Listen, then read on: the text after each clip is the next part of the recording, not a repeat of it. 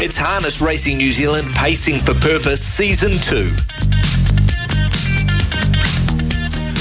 Rightio, yes, Pacing for Purpose. Uh, all proceeds, of course, going to charity, and our particular charity is Women's Refuge, and uh, they're doing pretty well out of it at the moment. Uh, $1,367.50 is uh, our amount of money that's going to them.